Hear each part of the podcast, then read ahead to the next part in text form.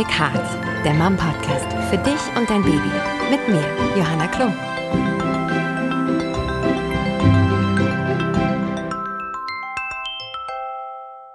Hi zusammen und herzlich willkommen zu Little Big Heart, der Mom Podcast für dich und dein Baby. Dies ist ein Podcast für Schwangere, Mamas und Papas und alle, die Eltern werden wollen. Die Zeit der Schwangerschaft, die Geburt und auch die erste Zeit zu Hause mit Baby ist super aufregend, voll mit Veränderungen und auf einmal gibt es lauter Fragen, ne? Die hat man sich vorher noch nie gestellt. Und ja, warum auch? Das Leben, wie es bis dahin war, wird halt mal komplett auf den Kopf gestellt. Und genau um diese Zeit soll es in unserem Podcast gehen. Ich bin Johanna Klum, Mama und Moderatorin und lade mir zu jeder Folge passende Experten und Gäste ein, mit denen ich offen und ehrlich über alles sprechen will, was werdende und frisch gebackene Eltern bewegt. Wir möchten euch in dieser ganz besonderen Lebensphase begleiten und über Fragen, mögliche Sorgen und auch die eine oder andere Vollkatastrophe sprechen, durch die man als Eltern wahrscheinlich einfach mal durch muss. Vor allem aber wollen wir die Vorfreude mit euch teilen, diese ganz besondere Zeit genießen und euch Mut machen und mit unseren Erfahrungen unterstützen. Ich selbst bin zweifache Mama. Meine Tochter ist vier Jahre und mein kleiner Sohn ein Jahr alt. Und ich freue mich, wenn ihr mich und Mom auf unserer Podcast-Reise begleitet. Heute geht es um das Thema, das mich, als ich schwanger war, wirklich am allermeisten beschäftigt hat. Die Geburt. So groß, so aufregend, so angsteinflößend, so schlecht planbar und so ein Wunder. So, ja, irgendwie alles, ne? Und heute wollen wir darüber sprechen, wie ihr euch möglichst gut auf dieses riesige Ereignis vorbereitet. Und deshalb habe ich heute zum allerersten Mal nicht einen Gast, sondern gleich zwei im Gepäck. Susanne Lippe ist da. Sie ist seit 23 Jahren Hebamme und begleitet werdende und junge Eltern auf ihrer spannenden Reise mit Baby. Hi Susanne, schön, dass du da bist. Hi. Und ja, ich freue mich, dass auch Konstantin wieder mit an Bord ist. Vielleicht erinnert ihr euch noch an ihn aus einer früheren Folge. Du bist Arzt, hast super viele Geburten begleitet. Ähm, schön, dass du auch wieder da bist, Hallo. Konstantin. Ähm, ja, in den nächsten beiden Folgen dreht sich hier alles um dieses riesigen, große, super wichtige und aufregende Erlebnis. Und ich glaube, es ist wirklich das Thema für für werdende Eltern. Und wir wollen heute gucken, dass wir über die richtige Vorbereitung auf die Geburt sprechen und uns auch ja über die Geburt austauschen. Und ich freue mich wirklich sehr, zwei so kompetente Gesprächspartner hier zu haben. Herzlich willkommen euch beiden nochmal. Danke, schön, dass wir da sein dürfen. Ja, erzählt doch einfach mal so ein bisschen ähm, zu eurer Arbeit. Magst du anfangen? Zu unserer Arbeit als Geburtshelfer. Ja, wir sind eigentlich Teil eines wunderschönen Momentes, äh, an dem wir teilhaben dürfen und eigentlich begleitende Funktionen haben und im besten Falle auch nur daneben stehen dürfen und zuschauen dürfen. Das stimmt. Ja. Heute wird sich alles um Geburtsvorbereitung drehen. Dabei sprechen wir über viele verschiedene Ansätze und Möglichkeiten, die Suche nach dem richtigen Geburtsort, Packen der Kliniktasche und natürlich auch Ängste und Mythen, die sich mal so um Geburten ranken. Ähm, Susanne, was denkst du eigentlich? Sollte ich mich so viel wie möglich informieren und unbedingt alle Vorbereitungskurse und Optionen wahrnehmen oder soll ich so eine Geburt mehr oder weniger einfach auf mich zukommen lassen? Also ich glaube, ein, ein gesundes Mittelmaß wäre gut. Ne? Also wichtig ist, dass du nicht ganz unvorbereitet rangehst an die ganze Sache, dass du dir vielleicht im Vorfeld schon mal überlegst, was wäre meine Traumgeburt, wie kann ich es mir denn vorstellen. Aber es ist auch nochmal ganz wichtig, dass du auch einen Plan B hast. Also den solltest du dir auch schon mal zurechtlegen, auf jeden Fall. Und ähm, ja, so ganz unvorbereitet an die Sache rangehen, bedeutet oft, dass ich überrollt werde vom Schmerz. Ne? Das passiert dann doch auch ganz häufig. Also so ein gesundes Mittelmaß. Nicht jeden Kurs mitmachen, aber doch gut vorbereiten mit einem Plan B. Denke ich, so gehst du die, am entspanntesten an die Geburt ran. Was meinst du mit Plan B?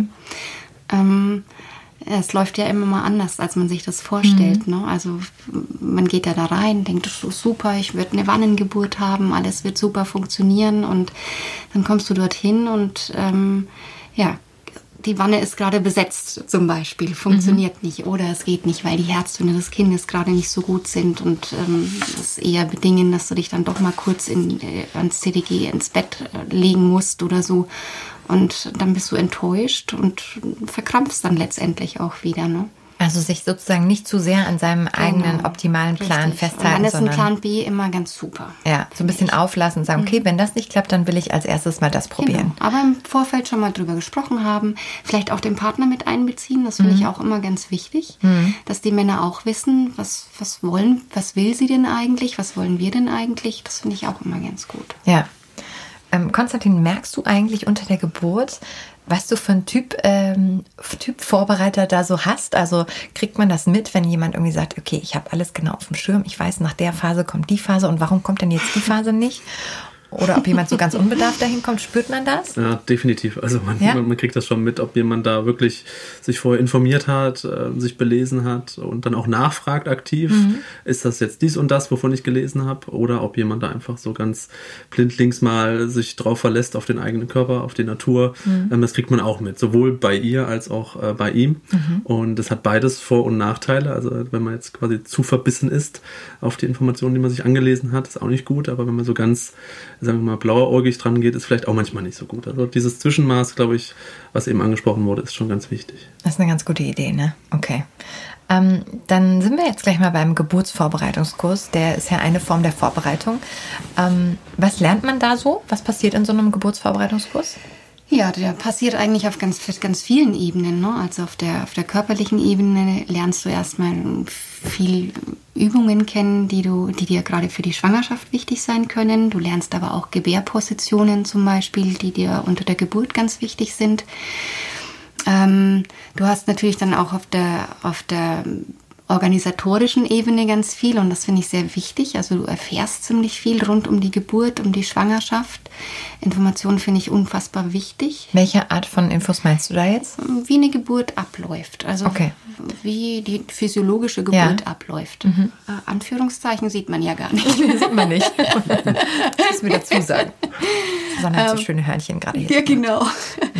Äh, wie, eine, wie eine physiologische Geburt abläuft. Ne? Dass du einfach weißt, wie geht es, aber was kann auch passieren. Ja. Also die, diese Informationen ähm, sind auch unfassbar wichtig, damit du einfach nicht überrollt wirst dann.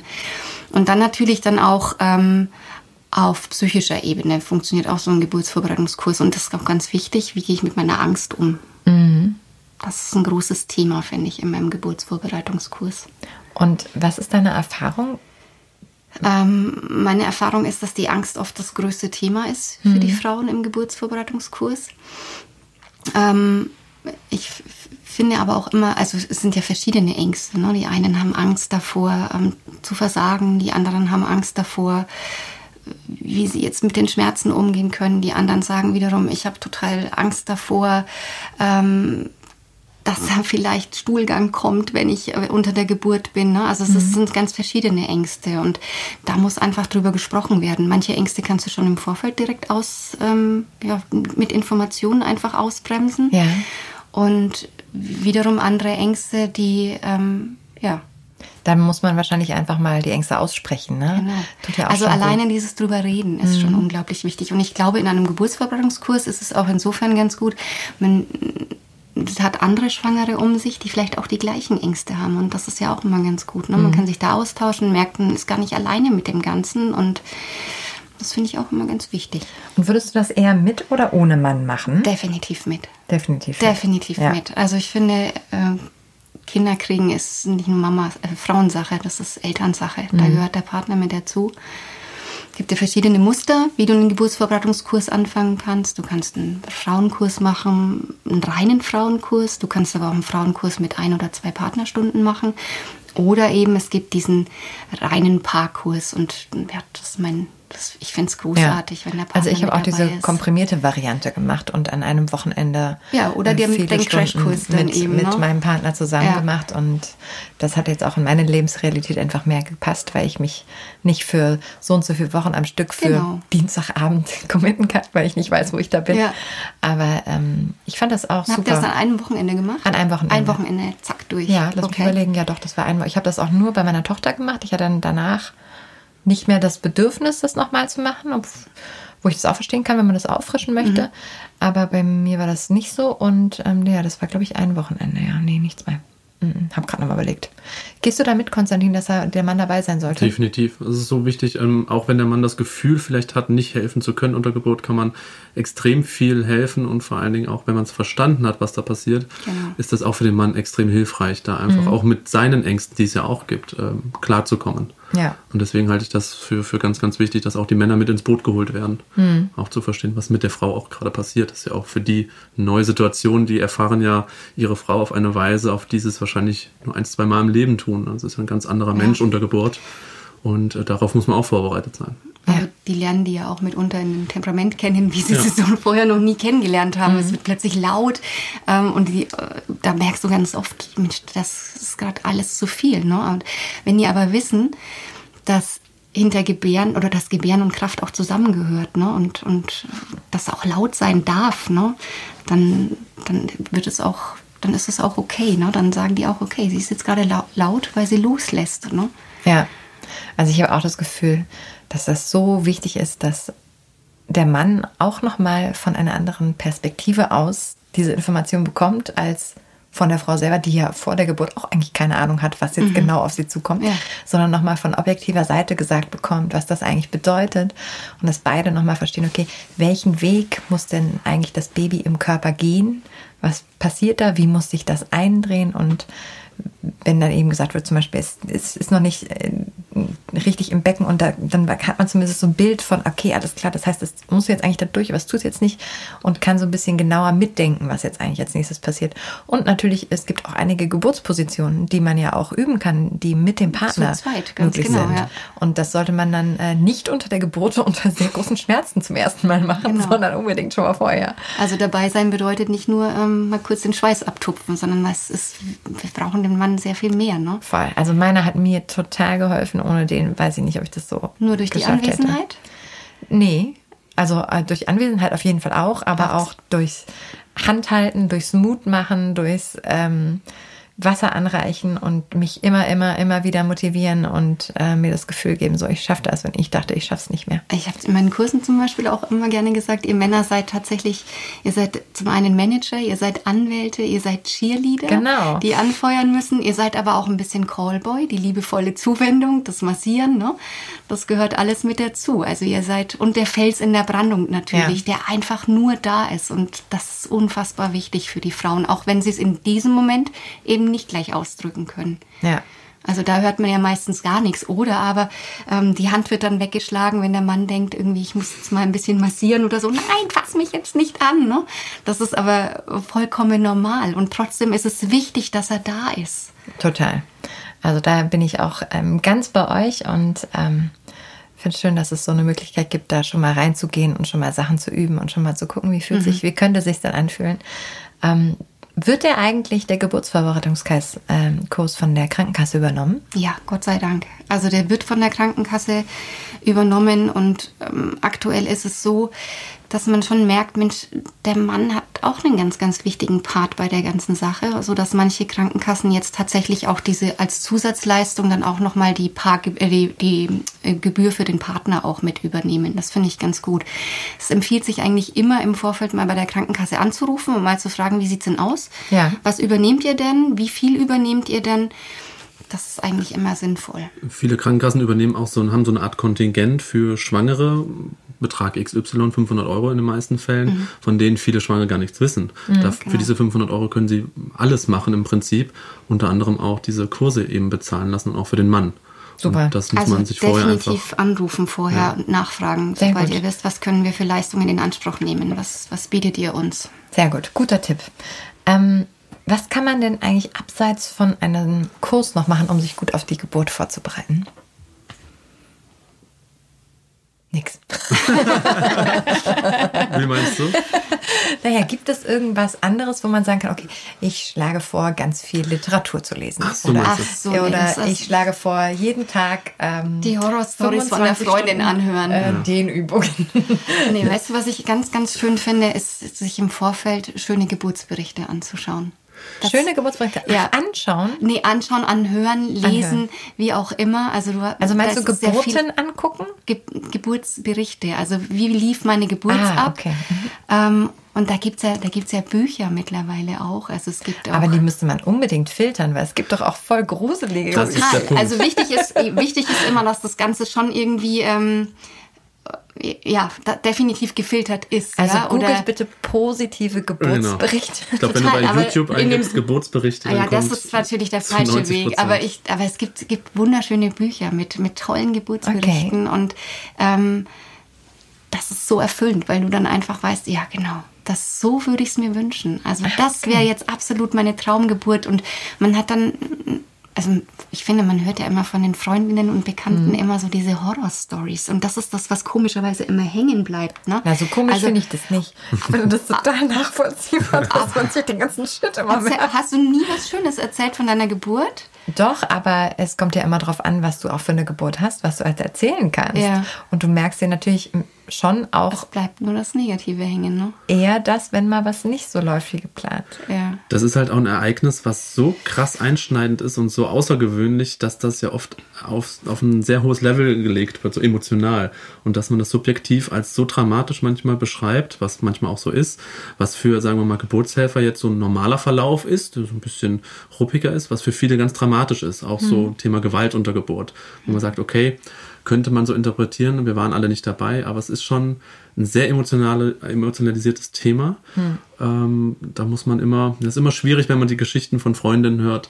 Man war halt selber nicht dabei, ob man das jetzt, ob es wirklich so dramatisch war, wie es wirklich Ja, ist. manchmal habe ich das Gefühl, es ist so ein richtiges Battle dann tatsächlich Genau. auch. Also meine Geburt war vielleicht viel schlimmer als deine Geburt. Ne?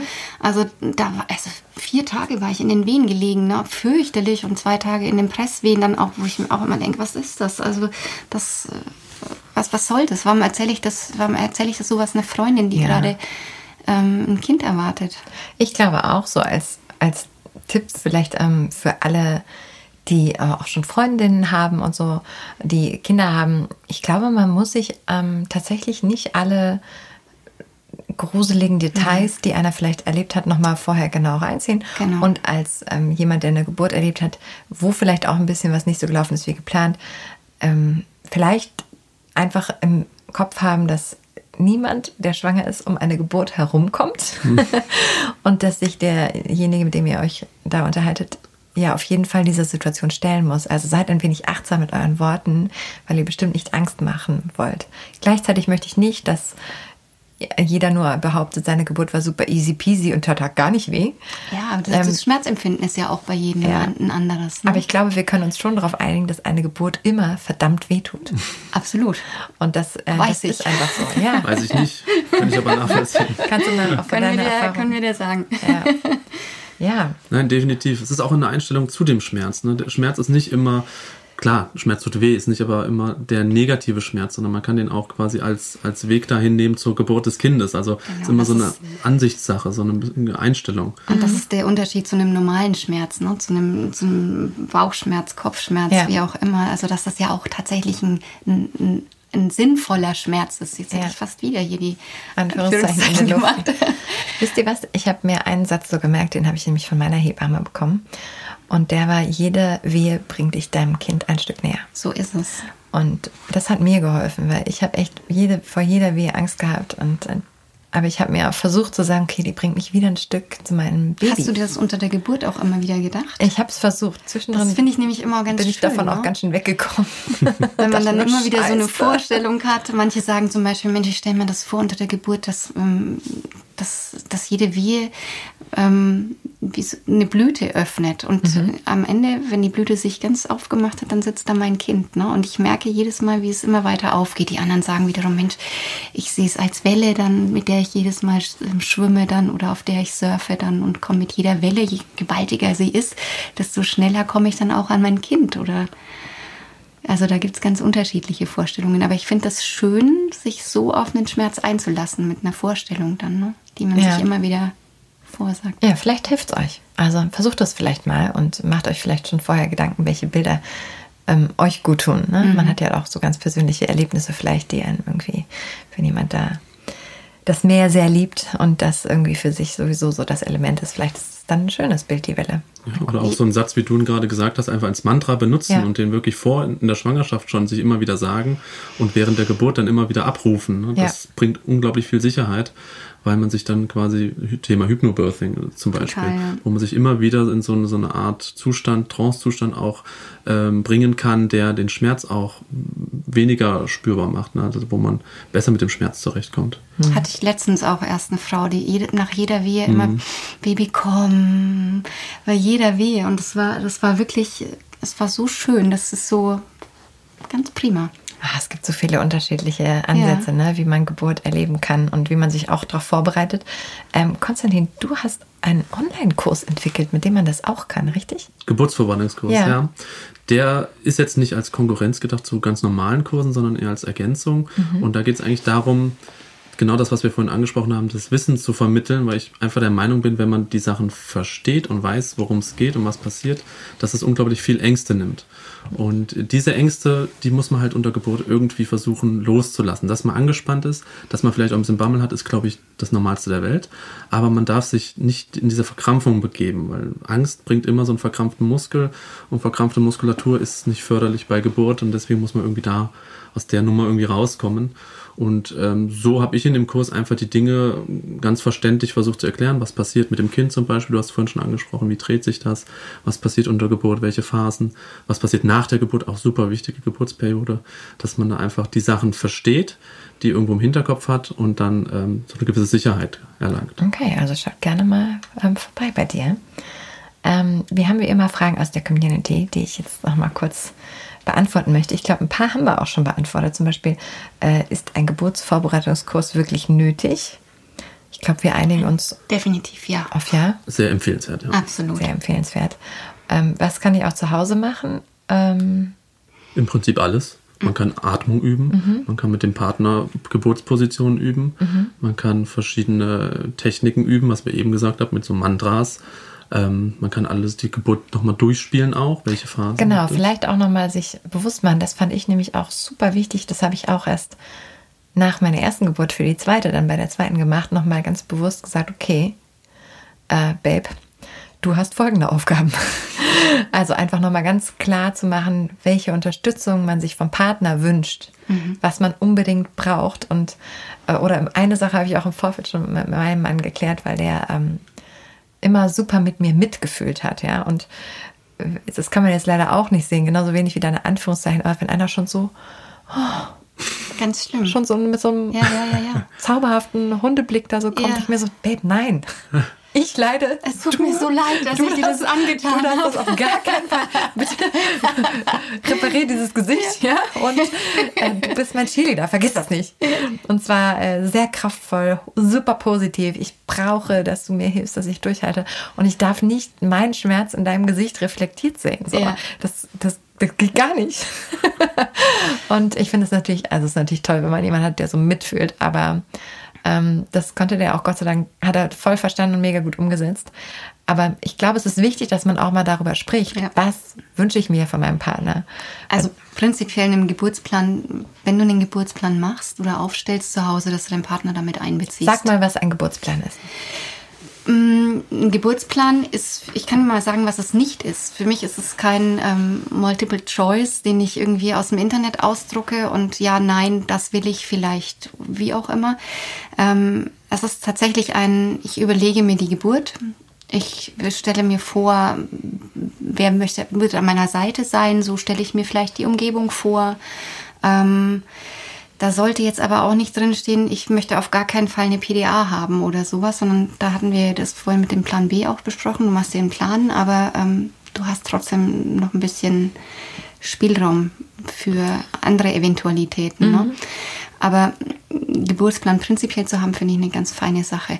Was ich ganz gut finde, ich weiß nicht, wie das bei euch an der Klinik ist, war, ähm, ist den Geburtsplan nicht unbedingt den Hebammen zur Geburt in die Hand zu drücken. Also ich habe die Erfahrung gemacht bei uns, dass es immer einen schlechten Eindruck gemacht hat. Also viele Hebammen haben dann, ich, so, so stelle ich es mir vor, fühlen sich dann so ein bisschen, ähm, ja, sie traut mir scheinbar keine gute Geburtshilfe zu oder so, wenn sie mir diesen Plan in, in die Hand drückt. Ähm, War bei uns ein bisschen anders. Bei uns waren so, so Wünsche, willkommen. Wir haben halt nur davor gesagt, wir wissen nicht, wie es läuft, ob wir die umsetzen mhm. können. Wenn einer gesagt hat, ich möchte im Vierfüßler gerne gebären, ähm, sagen wir klar, sind wir dabei oder was weiß ich, wann Geburt machen wir möglich, wenn es denn die Umstände ergeben, aber es ist keine Garantie. Und wir fanden es eigentlich positiv, dass sich Gedanken gemacht wurde genau. über die Geburt. Ähm, und die Hebamme hat dann, eigentlich ist die Frau ja, die Schwangere, dann die Protagonistin und wir sind nur begleitend da. Und deswegen war das jetzt bei uns nicht so Thema, dass die uns irgendwie bevormunden würde, jetzt die schwangere Frau. Also ich finde es immer toll, den zum Beispiel bei der Vorstellung zur Geburt mitzunehmen, diesen Plan und einfach mal durchzugehen und zu sagen, wie sieht es denn aus? Wäre das denn tendenziell möglich? Okay, aber da, aber man ja nicht, da weiß man ja nicht, auf welche Hebamme man trifft. Nee, das oder? stimmt. Das stimmt. Aber das weißt du ja meistens auch nicht, wenn du zur Geburt kommst, ne? Also ja, wenn, ja, nur wenn, wenn du dann, dann da bist, dann könntest du ja dann, wie Konstantin sagt, das, was du dir überlegt hast, der Hebamme geben. Ja, aber ich, ich habe immer, wirklich bei uns ist das immer eher, kommt das immer eher negativ dann, okay. wenn du den Geburtsplan dann mitbringst. Ne? Und wenn man das, ich meine, wie willst du dann aber deine Wünsche dann Sprechen. kommunizieren? Ich, aber reden, dann, also, miteinander aber, reden. Okay. Und dein Partner weiß ja dann auch Bescheid. Okay, ja? Dann ist Und der ist ja auch ein bisschen dein Sprachrohr dann, ja. wenn du zur Geburt kommst. Weil ich würde sagen, also ich hatte noch mal eine andere Situation, weil ich eine Beleghebamme hatte. Das heißt, ich bin mit meiner Hebamme ja, ins Krankenhaus das gekommen. Super. Das ist nochmal eine andere. Es gibt ja sowieso also sowieso, ich habe, wir haben vorhin schon kurz gesprochen, ja. Äh, Susanne und ich, aber allein über das Thema Hebammen und wie wichtig ihr seid, könnten wir ja ganze Folgen hier machen ähm, und auch über den Bedarf an Hebammen, der so viel größer ist als, als die Auswahl. Das liegt natürlich auch wieder damit zusammen, dass es Hebammen momentan nicht so leicht gemacht wird, diesen Beruf zu er, ergreifen und Beleghebammen gibt es auch sehr wenige. Extrem, da hattest du so viel Glück. Ja, da hatte ja. ich wirklich, ich bin auch ja. ganz, ganz doll dankbar dafür. Ja. Und ähm, weiß auch nicht genau, ob das alles so gut geklappt hätte, wenn ich das nicht gehabt hätte. Also. Und ihr kanntet euch schon die ganze Schwangerschaft ja. wahrscheinlich, ne? Sie genau. wusste, auf was legst du Wert, was ist dir wichtig, was wären deine Wünsche. Ihr habt bestimmt im glaub, Vorfeld auch schon ein bisschen was besprochen. Ja, und sie kann mich, konnte mich einfach auch einschätzen. Ne? Absolut. Ne? Und, äh, ja. Das, das kann natürlich die Klinikhebamme nicht, ne? wenn ja. du dann da reinkommst und ähm deswegen, also ich persönlich würde jetzt so von außen denken, möglichst schnell und effizient meine Wünsche zu äußern, auch in Form von Papier, könnte helfen. Aber es ist total wichtig, dass du sagst, es kann auch mal falsch ankommen. Ja. Also vielleicht kann es so oder so gut sein, wenn der Mann nochmal die Kommunikation nochmal übernimmt. Absolut. Selbst wenn man da schon Zettel ja. hingelegt hat, kann man nochmal sagen, wir, uns ist klar, dass, dass das vielleicht nicht so klappen wird, aber das war der Wunsch meiner Frau und vielleicht können wir es berücksichtigen, genau. wenn man es noch ein bisschen, noch ein bisschen, noch ein bisschen Feenstaub drumherum. Weißt du, so, so finde ich das. Mal kurz so. Ja, weil ich verstehe natürlich, dass ähm, man will damit nicht sagen, äh, ihr kriegt das wahrscheinlich nicht hin, deswegen gebe ich euch mal hier den, den Stadtplan. Aber ähm, wie soll man es denn sonst machen? Weil ich wäre überfordert gewesen, nochmal anzufangen, äh, unter den Wehen nochmal zu erzählen, ist, was ich mir eigentlich wünsche. Das ist auch nicht mehr deine Aufgabe dann. Also ja. das ist wirklich dann tatsächlich eher Männeraufgabe. Oder halt, wenn, wenn du gerade in die Klinik kommst, dass du dann einfach mal guckst, wie, wie ist es dann so? Mhm. Welche Fragen begegnen euch denn äh, zum Thema Geburtsvorbereitung am häufigsten? Ängste. Ja. Also alle die Ängste, die du schon angesprochen hast, Angst vor Schmerz, Angst vor, dass äh, Dinge rauskommen, die man vielleicht nicht möchte, Angst, dass man es nicht schafft, das ist auch eine der größten Ängste ähm, Versagensängste. Also das ist, glaube ich, das, das allumfassende Thema. Okay, jetzt haben wir hier drei Sachen. Ich würde jetzt ganz gerne einfach mal auf alle diese drei Fragen jetzt Antworten suchen mit euch beiden. Mhm. Mhm. Also Angst vor Schmerz. Was sagt ihr da? Ja, dein, dein Körper traut dir nur so viel Schmerz zu, wie, du, wie er auch schaffen wird. Ne? Also du wirst es auf jeden Fall, wirst du das schaffen. Und wenn du dich auf den Schmerz einlässt, auf der Welle surfst, dann wirst du hier auch an den, an, ans Ziel kommen. Also es gehört mit dazu, aber du musst dich darauf einlassen. Das ist wichtig. Hm. Ich glaube, da ehrlich zu sein ist auch einfach super wichtig. Man kann jetzt nicht sagen, tut nicht weh oder nee, ja, geht schnell vorbei oder man vergisst es auch wieder. Klar, kann man, das sind genau, alles Floskeln. Wenn wir beim Arm liegen, dann ist alles ja. vergessen. Deswegen gibt es auch so viele Horror-Stories. Es tut Hölle weh, ähm, aber es lohnt sich. Also mhm. ich glaube, das ist einfach etwas, was man denen mit auf den Weg geben muss, dass sie sich nicht denken, oh, ich bin so schmerzempfindlich, ich habe viel mehr Schmerzen als die Nachbarin im nächsten Kreis, sondern das tut weh. Und mhm. klar ist das Schmerzempfinden von Frau zu Frau ein Stück weit unterschiedlich, aber das ist ja unerheblich für die Person, die den Schmerz hat. Mhm. Also es wird einen Schmerz geben, aber ihr werdet das irgendwie schaffen, da durchzugehen. Ja, und wir helfen dabei. Ja. Okay, und es gibt Wir auch noch, das Kind es gibt schon. auch noch andere Mittel und Wege, wie man eben auch noch auch noch helfen bitte, kann. Das. bitte. Genau.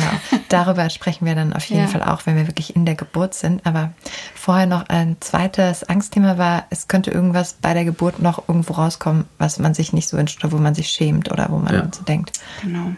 Du hast ja am, am Ende der Geburt, ähm, wenn der Kopf sich dann ähm, Richtung Ausgang schiebt, schiebt er sich auch am Darm vorbei, was dann für dich bedeutet, du wirst einen ziemlichen Druck haben, einen, Druck auf den Darm haben. Und das fühlt sich eben so an, als ob man groß auf Toilette müsste tatsächlich. Ne? Und da der Kopf sich dann am Darm entlang schiebt, kann es tatsächlich auch mal sein, dass Stuhlgang abgeht. Und das ist tatsächlich die Angst von vielen Frauen. Ne? Wisst ihr was? Das, da Aber es freut sich jeder Geburtshelfer, wenn das passiert. Weil wir mega. wissen, das Kind kommt um die Jedes Kurve. Mal. Also es ist ja eigentlich ist es total wurscht. Wenn die Frau anfängt, am Anfang der Geburt zu brechen, sagen wir, hurra, du lässt los. Ne? Wenn die Frau ähm, bei der Geburt anfängt, Stuhlgang ähm, zu haben, dann sagen wir, yeah, das Kind wird gleich kommen. Ja? Also das ist ja... Wir freuen uns über alle wir freuen uns über alle ähm, Körper... Ähm, Extremitäten, die rauskommen. Oh, das hätte ich total gern gewusst Total. vor Vorgeburt. So Ja, wusste wir ich gar freuen nicht, dass ihr euch da. so freut. Ja, ja voll aber es gibt natürlich auch immer wieder Frauen, die sagen, das ist mir trotzdem super unangenehm. Ich kenne ähm, die Hebamme vielleicht nicht, nicht so gut, mein Partner ist dabei, da ist mir das vielleicht auch nicht so ganz angenehm, ähm, wegen der Gerüche oder wie auch immer. Da kann man aber vorher drüber sprechen, weil dann gäbe es zum Beispiel mal die Möglichkeit, dass du zu Hause ein Klistier machst, dann also so einen kleinen Mini-Einlauf, dann den kannst du gut aus zu Hause machen dann hast du das gar nicht. Ne? Dann Mhm. kannst du diesem Druck auch tatsächlich nachgeben. Und das ist ja das, was du auch machen solltest. Ja. Wenn du diesen Druck spürst, dann wirst du wahrscheinlich von der Hebamme hören, klar, lass los, los, lass, lass, lass den Druck, ähm, gib dem Druck einfach nach jetzt. Ne? Ja. Das ist genau das, was wir wollen. Und wenn du dann denkst, oh nein, nein, nein, nein, nein, jetzt kann ich jetzt, das kann ich nicht, das geht nicht. aber ehrlich gesagt, also dann verkrampfst du wieder. Und nur in der Theorie habe ich mir darüber Gedanken gemacht. Unter der Geburt war mir scheißegal, was da im wahrsten passiert. Sinne des Wortes, siehst du mal. Dir ja.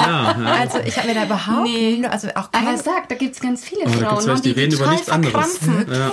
Die total verkrampfen. Ich hatte ganz andere und nach, Probleme.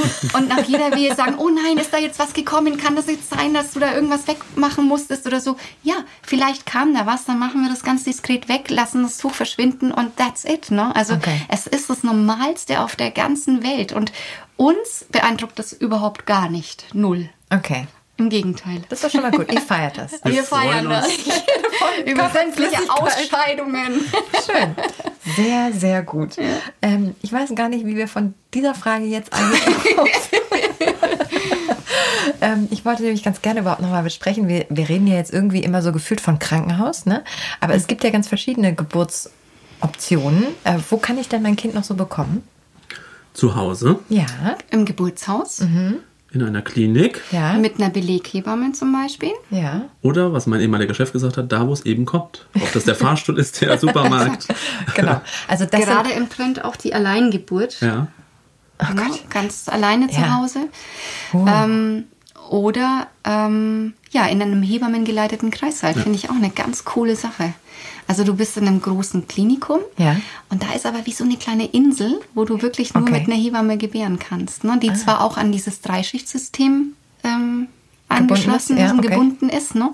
aber da wird kein Arzt mit dazu geholt, sondern die Hebamme arbeitet ganz ähm, ja, autark. autark eigentlich, solange bis das Kind da ist. Und sobald wir merken, Mensch, irgendwas läuft da nicht so ganz in Ordnung, das wäre jetzt mal besser, einen Arzt dazu zu holen, müssen wir eigentlich nur die Tür aufmachen und müssen einen Arzt mit dazu holen. Das heißt, die Frau kann ganz entspannt individuell entbinden mit der Hebamme, hat aber im Hinterkopf, Mensch, wenn irgendwas sein sollte, müssen die nur die Tür aufmachen und ich habe dann tatsächlich ähm, ein großes Team hinter mir. Das beruhigt auch viele Frauen. Also das ist eine schöne Mischung auch. Erkennt ihr, wenn ihr eine Frau kennenlernt, welche Geburtsortswahl sie vielleicht machen wird? Manchmal.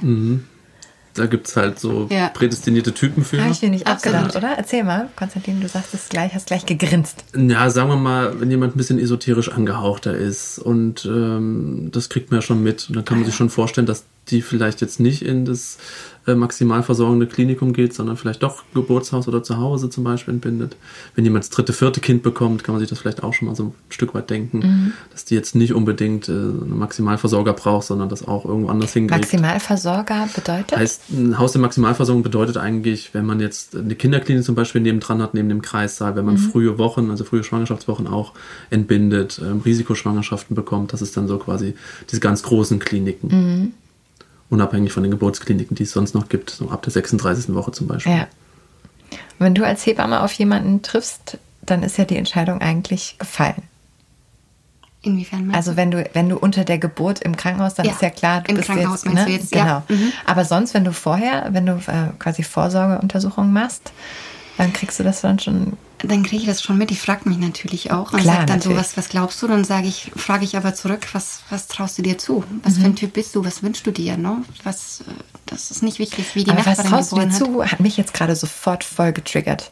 Ich hatte jetzt das Gefühl, also ich, ich, ich sag dir das jetzt einfach mhm. mal so, ne?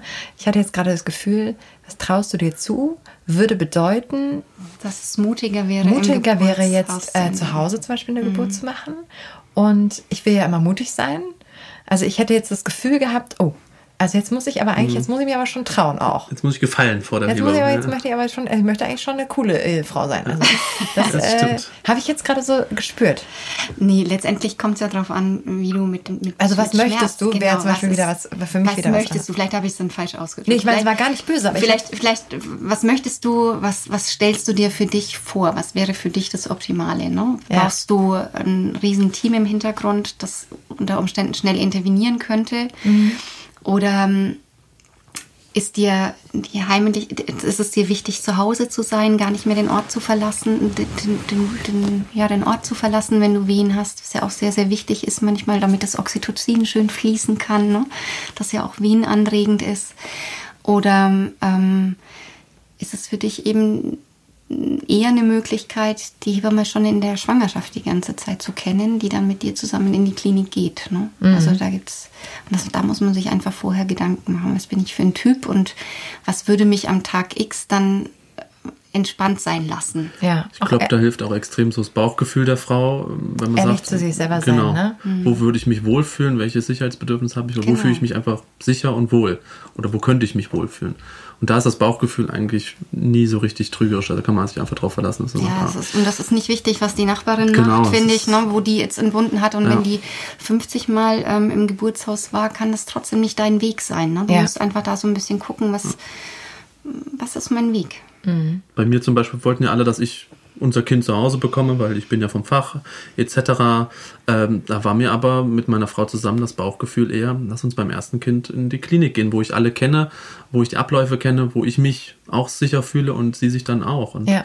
ähm, obwohl von außen natürlich dieser Wunsch schon herangetragen wurde, ah, mach das doch zu Hause ganz gemütlich, auch von Kollegen und so. Und ich so, nee, möchte ich jetzt nicht. Vielleicht ja. beim zweiten, dritten, vierten das gerne. Finde ich super, dass du das ähm, auch so klar gespürt ja. hast und daraufhin ihr ihr euch so entschieden ja, habt. Ne? Ja. Es ging ihr genauso und sie hat natürlich auch erstmal geguckt, was sagst du dazu? Traut er sich das denn zu, mhm. äh, mit mir zu Hause hier zum Beispiel eine Geburt zu machen? Und dann hab ich, haben wir zusammen gesprochen und gesagt, nee, lass uns das jetzt nochmal am Anfang so machen und dann können wir nochmal bei den nächsten Kindern drüber reden. Mhm. Ja, ist ja auch, also ich finde das auch keine leichte Entscheidung. Mhm. Ich finde auch, ähm, also ich, ich fand es zum Beispiel bei ohne jetzt zu sehr vorzugreifen, weil wir ja auch nochmal über Geburt an sich sprechen, aber bei meinem Sohn, also bei meinem zweiten Kind, ähm, habe ich mich zu Hause so wohl gefühlt, mhm. ähm, dass wir auch ganz lange zu Hause waren. Mhm. Bis dann auch meine Hebamme auch selber meinte, wir gehen jetzt mal in die Klinik. ist okay. Wenn es sein muss. Ja, also die. Ähm, du hattest bei beiden Kindern eine Hebamme? Ja. Wie schön. Ja. Und, Was für ein Glück. Ja, wirklich ein ganz großes, mhm. ganz großes Glück. Mhm. Ähm, ja, aber bevor wir jetzt dahin zu sehr Ausflüchte machen, ähm, wollte ich nochmal fragen, so ein Kind zu Hause bringen, Kind zu Hause kriegen ist ja sowieso irgendwie eine super spannende Vorstellung. Du hast es jetzt beim ersten nicht gemacht. Ist es grundsätzlich etwas, was man beim ersten Kind empfiehlt oder vielleicht eher nicht empfiehlt? Äh, Gibt es da eine Empfehlung, die man ausspricht? Boah, ich halte mich da total zurück mit Empfehlungen aussprechen. Wie gesagt, ich frage die Frau, wo fühlt sie sich wohl, was, was kann sie sich gut vorstellen. Und ich würde nicht sagen, ich empfehle Ihnen auf gar keinen Fall, das erste Kind zu Hause zu bekommen. Das würde ich niemals aussprechen, mhm. weil das kann auch gut klappen. Aber es ist halt etwas, was man individuell entscheiden muss. Und klar ist beim ersten Kind alles ein bisschen erschwerlicher äh, als vielleicht beim zweiten, dritten Kind. Das äh, steht fest. Das muss man sich einfach auch zutrauen. Geht aber auch. Mhm. Letztlich ist es so, dass 98 Prozent aller Kinder tatsächlich in der Klinik auf die Welt kommen. Ne? In Holland übrigens komplett andersrum. Ja, ja, komplett. ich weiß. Und das ist doch, ist doch Wahnsinn. Das ist doch crazy. Ne? Unser Normal ist halt so und deren Normal ja. ist halt andersrum. Ja, ja. Ja, ja ich weiß, da sind, ähm, da sind wirklich die Länder sehr unterschiedlich. Ähm, wann muss ich mich eigentlich für eine Geburt anmelden und wieso muss ich das eigentlich machen? Also es bietet sich an, das zu machen, weil man dann schon mal alle Daten da hat, die ganze Anamnese, das heißt die Vorgeschichte, Vorerkrankungen, dass einfach die, der Geburtsort der Wahl schon mal alle Daten vor, vorliegen hat.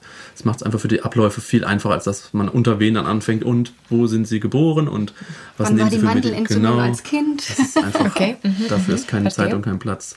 Und wann man das macht, das kann man prinzipiell immer machen, aber es macht immer so Sinn, so sechs, sieben, acht Wochen vielleicht vor ähm, errechneten Termin so ungefähr. Mhm. Ich denke, das ist an jeder Klinik unterschiedlich auch. Also bei uns ist es mittlerweile schon zehn Wochen vor dem Entbindungstermin.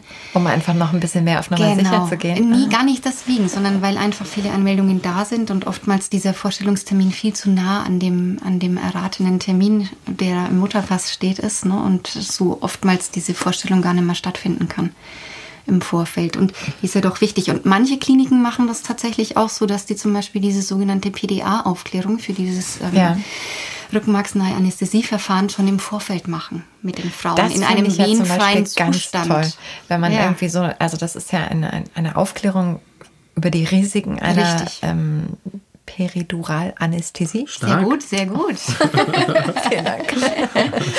Und ähm, also eine Betäubung. Ähm, und die ist ja total scary, ne? Also da wird dir ja eigentlich gesagt, ja. by the way, also es könnte auch sein, dass du jetzt querschnittsgelähmt bist dann. Und das, äh, das ist ja, du bist ja sowieso unter der Geburt auf so einem Druck und hast, hast Angst sowieso ohne Ende. Ich unterschreibe alles eigentlich. Dann, ne? also ich meine, äh, ich, du könntest da in diesem Moment, das wäre der Moment, um dir 38 und alles äh, zu verkaufen. Spülmaschinen zu verkaufen. Das sagst du allem ja. Du ja. denkst immer gar nichts nach, aber es macht dir natürlich nochmal Angst. Ähm, deswegen finde ich sowas finde ich ja super, mhm. dass man, wenn das, das angeboten ich auch. Also in manchen würde. Kliniken ist es so, nicht an allen, aber in, an manchen Kliniken findet dieses Gespräch ja. einfach schon im Vorfeld statt, dann zehn Wochen vorher, vier Wochen vorher, wann auch immer. Ja. Ach. Mann, das holt mich echt so ein bisschen wieder in meine Geburten zurück. Ne, ist ganz schön verrückt, wie man manche Sachen erlebt man ja so, so, so selten, mhm. dass jedes Gespräch darüber einen auch wieder zurück in diesen Moment holt. Wer weiß? Ja. Das dritte wartet. Also momentan nicht. momentan bin ich nicht schwanger. Und das hört nie auf, ja. Es bleibt immer.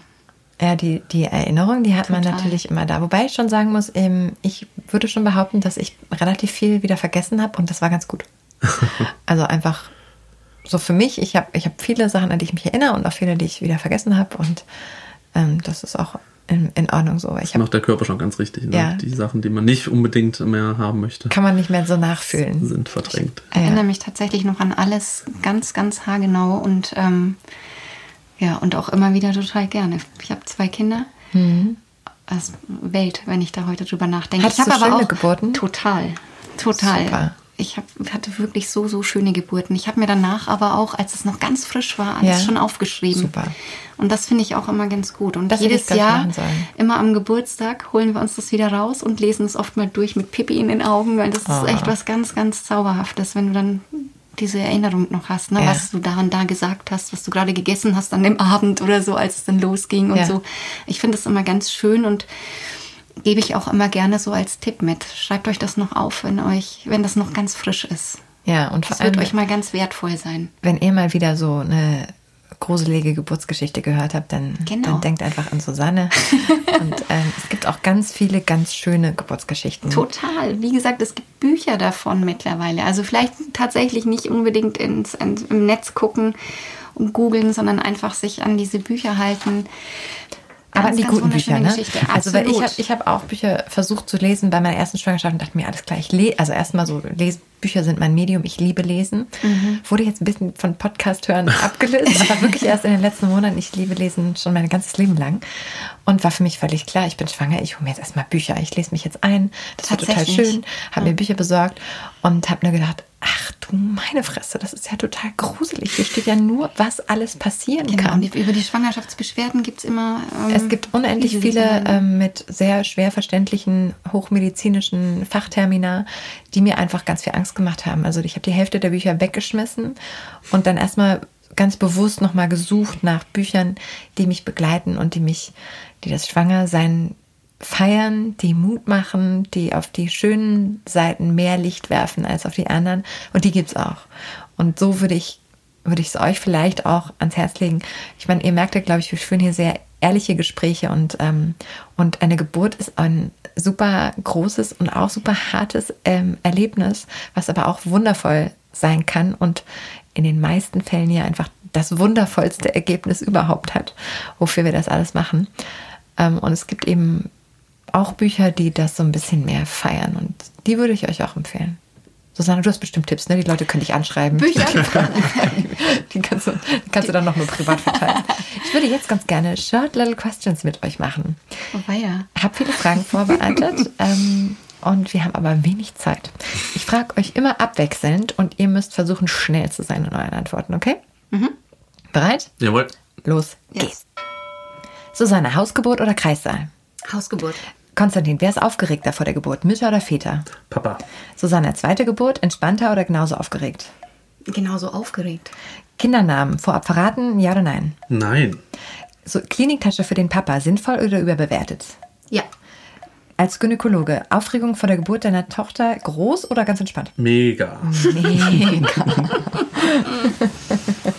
ja, verstehe ich. Jetzt hätte ich dich noch als nächstes gefragt, was ist der härtere Job?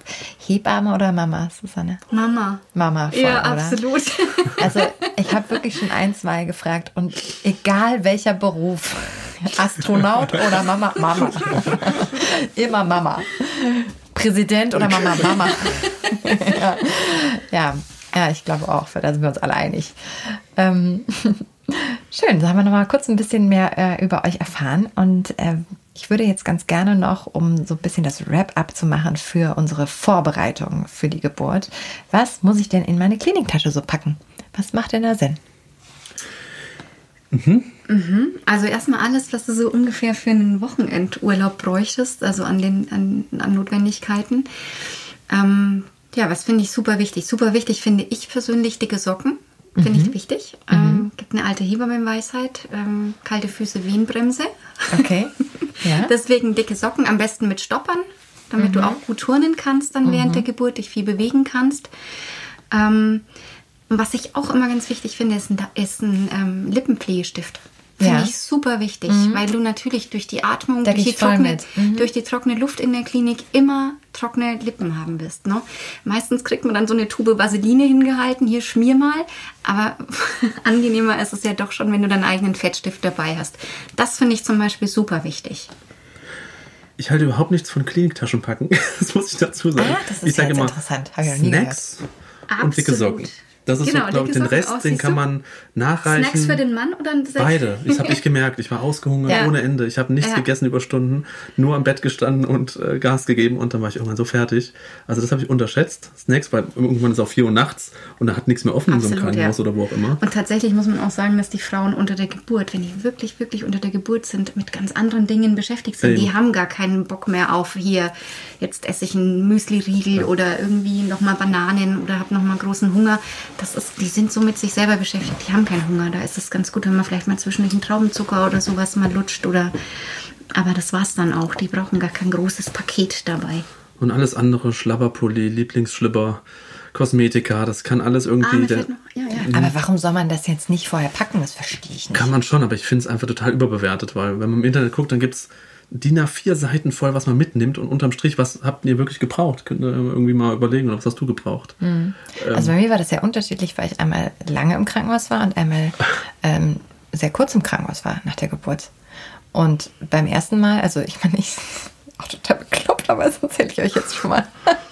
Ähm, ich hatte sogar mehrere äh, äh, Outfits für nach Hause gehen dann. Und die haben wir dann erstmal hängen lassen bei uns im Hausflur. Dann sind wir unter der Geburt mit den Wehen im Auto wieder umgekehrt und haben diesen Kleidersack geholt. Auch total bescheuert.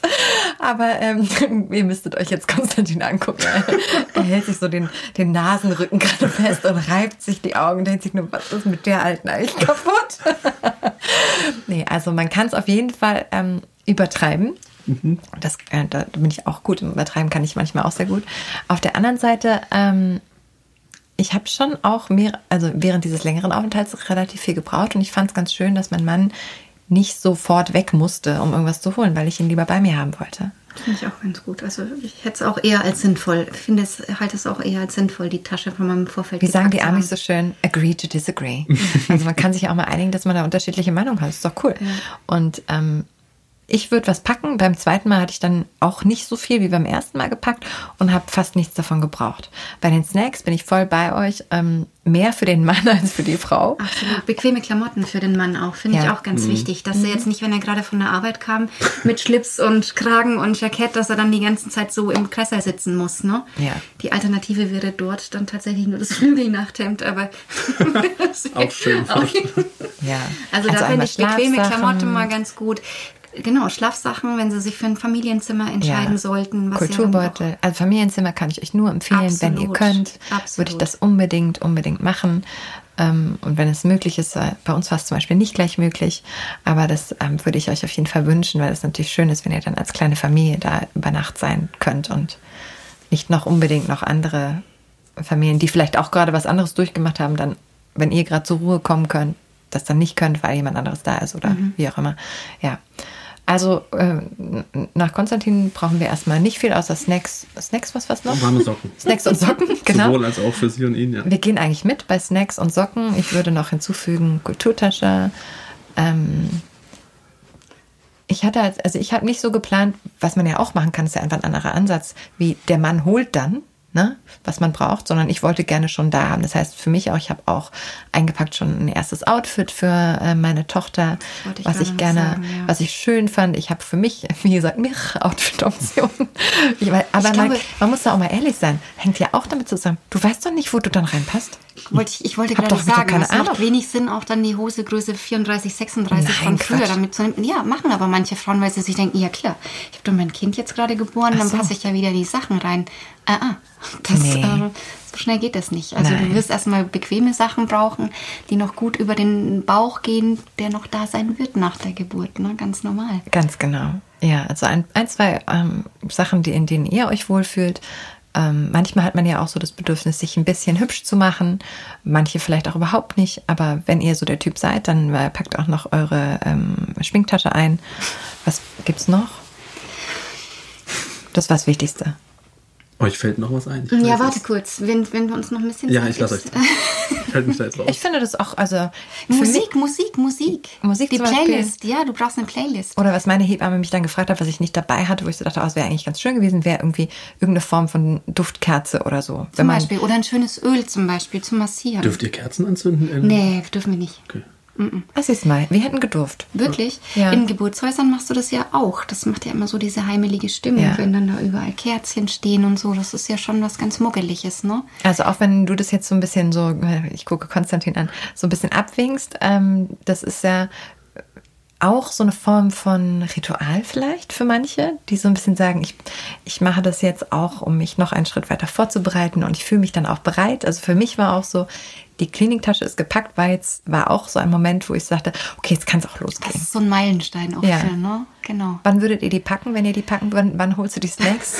so einen Tag vorher, nein. Äh, wir hatten tatsächlich auch so zwei, so zwei, drei Wochen vor Termin hatten wir dann quasi auch die äh, gepackte Tasche da stehen. Okay. Also meine Frau hat ja auch eine Riesentasche gepackt, so ist es ja nicht. Mhm. Ähm, ich habe es halt nur ein bisschen belächelt. Okay. Ich würde die tatsächlich vier Wochen vor der Geburt schon packen. Ja, okay. Ist doch gut. Dass vier Wochen vorher alles schon fertig ist, inklusive Babyschale schon mal hinstellen, mit den Heimgeklamotten drin, sowas. Und dann seid ihr bereit. Mhm. Und dann kann es losgehen, wann immer es losgeht. Und wie sich das dann anfühlt und wie eine Geburt so verlaufen kann und was einen überrascht und was es dann für Möglichkeiten gibt, wenn man überrascht wird oder wenn man auch mal hängen bleibt und nicht weiter weiß. Über all die Sachen wollen wir natürlich auch reden. Und zwar in unserer nächsten Folge, wenn es wirklich dann ans Eingemachte geht.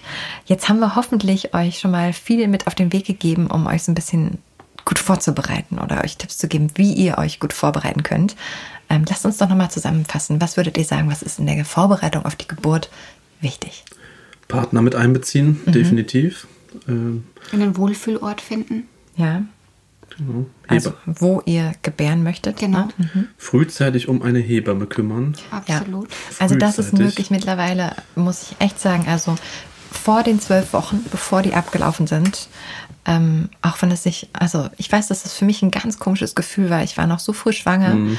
und bei meiner Tochter, bei meinem ersten Kind habe ich es nicht gemacht. War danach dran und war super, super spät dran. Es war echt schwer. Zwölf Wochen bist du spät dran. Genau. Ja, stimmt. Und bei meinem Sohn habe ich das viel früher gemacht und dachte mir so, wow, ich weiß noch nicht mal, ob das Baby bleibt und ich suche jetzt schon eine Hebamme. Ich weiß, Aber, das kann sich komisch anfühlen. Ich finde es ja auch, ähm, du hast ja trotzdem, selbst wenn das Baby nicht bleiben sollte, ne, hurra, es ist alles super gelaufen, aber selbst dann hast du ja Anspruch auf, auf Hebammenhilfe und Klar. ab dem ersten Tag der Schwangerschaft, selbst bei einer glücklosen Schwangerschaft, ist eine Hebamme für dich da und gerade dann brauchst du ja auch jemanden, Voll. mit dem du das nochmal teilen kannst dann auch. Mhm. Also das finde ich auch immer eine ganz wichtige Information, ne? dass ihr auch vor der zwölften Woche euch immer schon eine Hebamme suchen könnt. Und gerade da, gerade am Anfang der Schwangerschaft, gibt es ja oft so viele Dinge, wo du Rat und Tat bräuchtest, wo es ganz ja. wertvoll wäre, einen Hebammenrat zu bekommen. Schwangerschaftsübelkeit zum Beispiel, ne? Rückenbeschwerden. Oder vielleicht ist es auch ganz gut zu wissen, ähm, schon vor der zwölften Woche, dass ich das eine oder das andere nicht essen darf. Ne? Hm. Das sind ja auch ähm, Tipps, die Gold wert sind dann. Ja, also das können wir euch wirklich nochmal ganz warm empfehlen. Das haben wir jetzt vorhin noch gar nicht gesagt, ja, aber stimmt. eigentlich sobald ihr wisst, dass ihr schwanger seid. Ich sagte immer so Spaß, während des Aktes schon Telefonnummern raussuchen. Ne? Genau. So ja. Das ist überspitzt, aber es ist traurig eigentlich, dass es so In Deutschland ist es momentan ja. so. Wir hoffen sehr ähm, für uns alle und für eure tolle Zunft ähm, ein Hebammen, dass das sich wieder ändert. Aber momentan können wir nur empfehlen, schaut wirklich ganz schnell nach einer Hebamme, mit der ihr zusammenarbeiten wollt und der ihr euch vorstellen könnt, euch gemeinsam vorzubereiten. Was noch? Kliniktasche ist jetzt euer ja. Feld. Genau, das haben wir noch gesagt. Da haben wir, glaube ich, gerade erst so gesprochen. Da müssen wir nicht mehr zusammenfassen, außer Snacks, Snacks, Snacks. Wer begleitet mich, hattest du, glaube ich, schon gesagt. Ne? Ja. Also das finde ich, sollte man sich vorher Gedanken machen. Vielleicht auch, wie betreuen wir denn das vielleicht schon vorhandene erste Kind, genau. dass man sich da schon mal Gedanken macht? Das ist vielleicht auch wichtig zu wissen, gerade wenn du in die Klinik gehst, dass eben da keine Möglichkeit meistens gibt für die Kinderbetreuung. werden wir ganz oft gefragt. Mhm. Die keine Möglichkeit jetzt für das erste Kind und haben das Kind schon an der Hand. Die Frau steht wehend daneben. Diese ähm, ganze bürokratische Geschichte, Elterngeldanträge etc. pp, was da alles ein riesen Wust an Bürokratie auch auf einen zukommt, sollte man auch frühestmöglich hinter sich bringen, weil das ist wirklich auch komplex mhm. teilweise. Und das ist nichts, womit man sich dann. Und wenn man dann ein Kind da liegen hat, dann beschäftigen ja. möchte. Mhm. Okay, dann habt ihr jetzt auf jeden Fall viele Hinweise zur Vorbereitung. Ähm, ja, schön, dass ihr wieder mit dabei wart und zugehört habt. Und ich hoffe, wir konnten euch ein Stückchen weiterhelfen und unsere Erfahrungen mit euch teilen. Vielen Dank, Susanne und Konstantin, dass ihr heute auch da wart und uns Gerne. so viel Input gegeben habt. Und ich freue mich jetzt schon sehr auf die nächste Folge, wo es dann wirklich um die Geburt an sich geht. Aber danke schon mal ähm, für heute und hier. Bis dann, sehr gern. Tschüss. Genau, und ich freue mich, wenn ihr bei der nächsten Folge bei der Geburt reinhört oder euch vielleicht auch noch was anderes anhören möchtet. Ähm, unter littlebigheart.com findet ihr wie immer jede Menge Infos und könnt uns auch immer auf Social Media schreiben. Wir freuen uns auf den Austausch mit euch und ich sag mal bis ganz bald bei Little Big Heart, der Mom Podcast für dich und dein Baby. Macht's euch schön. Tschüss. Tschüss. Ciao. Ciao.